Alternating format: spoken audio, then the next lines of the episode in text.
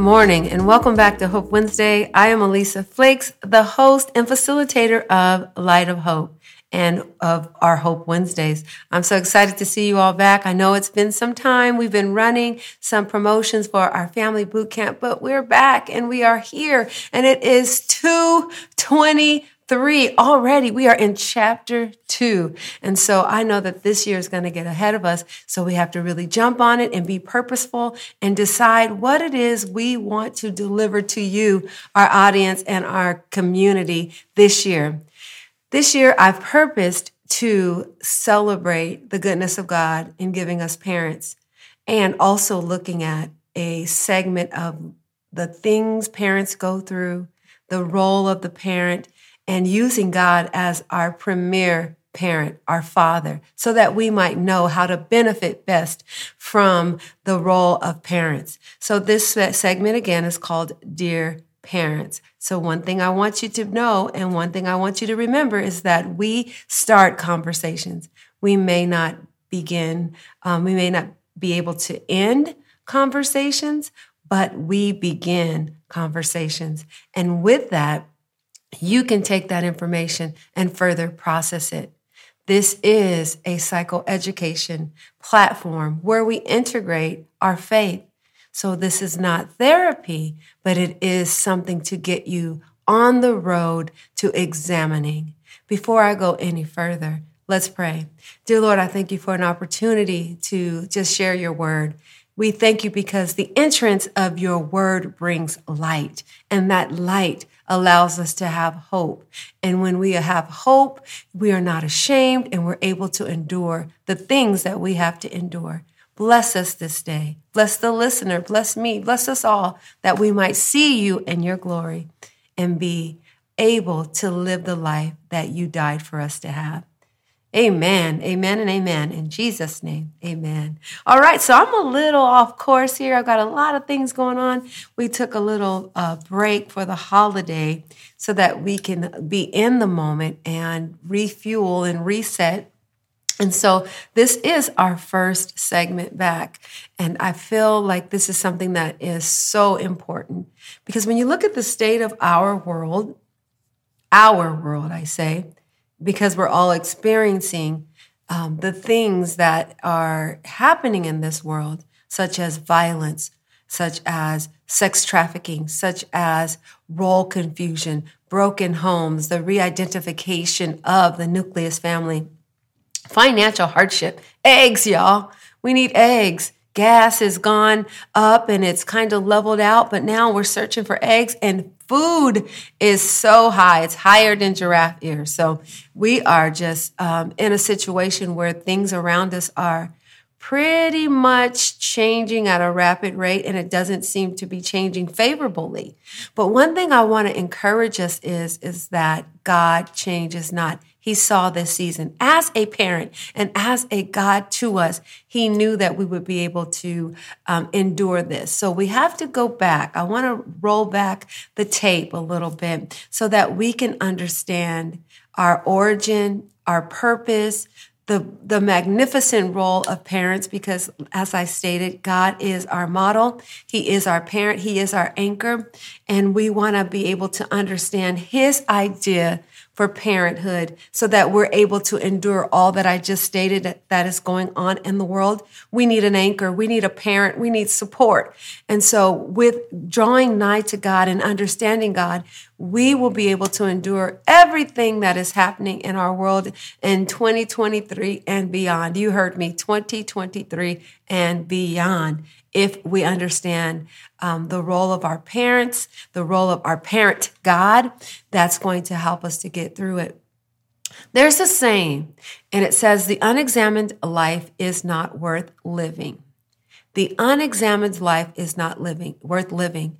And we'd be surprised at, at how many people are just on automatic pilot, living their lives from day to day, and not really trying to understand life the purpose, the reason, the why, what's going on, why is the economy going this way, why is there so much crime, why is there so much sexual perversion, what is going on? Some people just complain about it, but they never slow down and get to the assessment, the examination of life.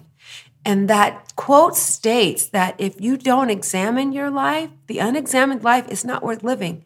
You're just not going to be able to enjoy it. You're not going to be able to be fulfilled because you won't understand it. The law of polarity would make that um, statement lean in this direction. The examined life is worth living. So the opposite is true. If you examine your life, it will be worth living. Now you're asking me, how do I examine my life? Well, you have to have something to look at. You know, they look at it through a microscope when they're looking at germs or through the x ray. They have a machine whereby they're able to look closely at what is going on. In order to look at what is closely going on, we have to be able to look through the lens of God's word. God has a, a, premier view of what is going on and how things should be going on. But we have chosen in many occasions to look through the lens of social media, to look through the lens of the newscasters, to look to through the lens of our particular pastor or preacher only. And what we must do is begin to examine our lives through the lens of God because that, because that is what makes our lives worth living. Many times it's difficult to examine because that's a process of slowing down after you find the Word of God and after you find the lens um, to which you're supposed to look at your life. You have to begin to steady yourself. We're living in a stressful environment where most people are moving at such a rapid rate that they don't know how to slow down. Even among people who are proclaiming that they are Christians and they are stating that they're in constant contact with God. The rate of our environment can get us caught up and we can just be full. Our minds can be full when we should be mindful, meaning in the moment, being able to be where we're at, being able to uh, just observe what's going on in life, being calm enough to observe what's going on in life, and being able to make a righteous assessment. The word of God declares, Be still and know that I am God. Now, it's funny because the first part is the clue be still. For some of us, that's difficult. I'm going to be honest. I'm a busy person. My mind runs fast. I usually talk fast. I have to slow it down on purpose. Um, I live in California traffic, things are going fast. You know, we have an up tempo. We pride ourselves in multitasking, but what we're really doing is just distracting ourselves and we are not mindful. We're not still. The Bible calls it still. Psychology calls it mindful, but we are not still. We are not present. We're not aware of what we're thinking, what we're feeling, what's going on in our external world because we're just, we're just, our brains are like rush hour LA traffic and New York traffic, sirens and, and horns going off. And we're planning for dinner and we're planning for our next event. And we, we're planning for school projects and planning for dinner and planning for church events. We're so busy that it is difficult to be still. This is a challenge. I want to challenge you this year, starting in this segment, to slow down. That means turning some notifications off. That means purpose, purposing in your mind to just dedicate time to listening to podcasts or to the word of God or to whatever you desire without scrolling and scrolling because that's an anxious activity and our brains are becoming hardwired to not pay attention. And the beauty in paying attention and slowing it down is that God is experienced in slow time. In an uh, island time. Maybe that's why I love Hawaii so much because the temple, the temple, you all, the temple is just so wonderful. It's so peaceful. The weather, the waves. Okay, I'm back. I have to stay here because I'm easy. I can easily step away and go back to my special place in my mind. But again, that still place, it has to be created. And for some of us, we grew up in homes that were busy. We grew up in homes that were stressful and chaotic and traumatic, which further agitated our autonomic nervous system, which caused us to be in a hyper vigilant state and an alerted state where we're constantly looking and watching and not at rest. God is calling us into rest. If we're going to learn of Him and if we're going to take His yoke upon us and if we're going to examine our lives and just, and just be able to understand why we are not fulfilled and why there's so much chaos and why there's so much destruction, it's going to take slowing it down. It's going to take slowing it down. There is a saying, that the devil is in the details. Well, details require that you slow things down. And for some people, you don't want to slow it down because you don't like sitting with the reality of your emotional experience. You're keeping yourself busy to busy to quiet that noise that is telling you that there is an issue. There is a problem. Something is making you sad. You need something. You need something to stop. You need to resolve a painful issue or a painful memory. And so you keep yourself busy, and it's kind of like the la la la la la la la la la of everyday mundane events and and assignments so that you can drown up the noise of your past, your pain, and just the things that you don't want to deal with. I encourage you to be courageous and start the process of mindfulness, being where you're at.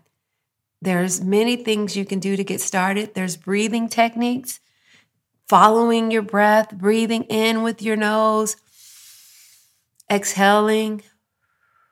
And they have advanced breathing techniques. They have apps. They have things on YouTube. And there are many ways that you can learn about breathing because breathing grounds you, it settles you, it just kind of resets you and allows your autonomic nervous system to take five. You know, because some of our systems have been just running in danger and stress and chaos, but the breathing connects you to your relationship with God, the sacredness. God is asking us to breathe breathe and to live and to have our beings, but we have to breathe knowing that He is the one that gives us sacred breath. Have you ever ran and, you know, noticed that your breathing changed because you're tired? And because, you know, you, your your body is not used to it and you're gasping, that means that you're out of breath and you're out of oxygen and, and you need to replace that oxygen. Some of you are breathing fast. Some of you are holding your breath through experiences. Some of you are not even aware of your breathing cycles. If you're going to be able to examine your life, you're going to have to be able to begin to examine your breathing pattern. Begin to assess the state of your body. You know, as your heart beating fast, is there is your stomach and knots? Is your chest heavy? Is your head swimming and hurting? Do you feel like you're floating? Those are all signs that you are not in a rested state. And so we want to get you to the place where you can be still because again, you cannot examine if you're not still. And if you're going to be successful and live that life that God died for us to have, you're going to have to be still. It takes the ability to tap into your prefrontal cortex, which is your university, where you're able to plan, reason, understand, access spiritual truths, and get logic. That's where it happens, you all.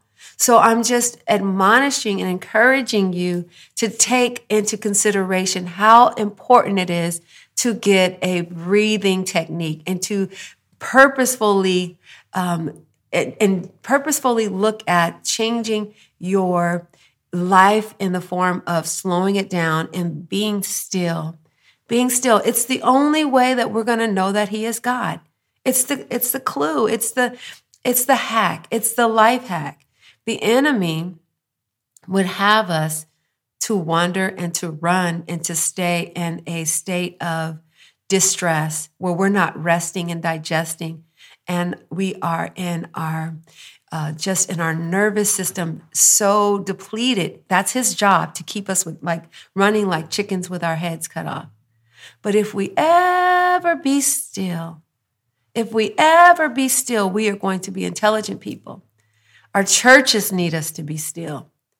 We have so many people that just relish in the fact that they go to church and there's loud noise and there's jumping and there's shouting and there's running and there's music. And I love to praise the Lord. I am the Flo-Jo of shouting. I can run around the church, but I know that I need to do that intelligently. And I need to do that with both my mind and my emotions in cooperation. What happens in many of our churches of color is that we are emotionally driven and we are just in a state of just erratic emotional expression. And it is almost as if it is therapeutic because we're getting our dopamine drip, which is a pleasure motivator chemical, so that we can cope with what we're dealing with. And we get that good feeling and that motivation to continue on, but we only get it when we're being emotional. And the challenge is as we leave the church, we don't have the knowledge of God that brings light, that brings hope. And we're not able to examine our lives and apply the hope to the areas of our lives that feel helpless and hopeless. We have to begin to encourage people in our environments and in our churches, specifically our Pentecostal African American churches. Two, be still and know that He is God. And I'm not saying you have to sit quietly throughout the whole service, but as the scripture reflects, there's a time to, to die, there's a time to live, there's a time to rejoice, there's a time to weep, there's a time to dance. It's not the whole service because you have to be able to get those words of life. You have to be able to calm down, calm that nervous system down, and know that I'm in an eating state. I'm in a rested and digesting state. I can hear the word of God and I can begin to know who my God is so that I can know how I'm supposed to be living and know that I have a God who's watching over me and know that God has a plan for my whole life. He is a real good father. He is our parent of parents, and he, there is um, no deficiency in him. Many times we miss his abilities because we don't know him.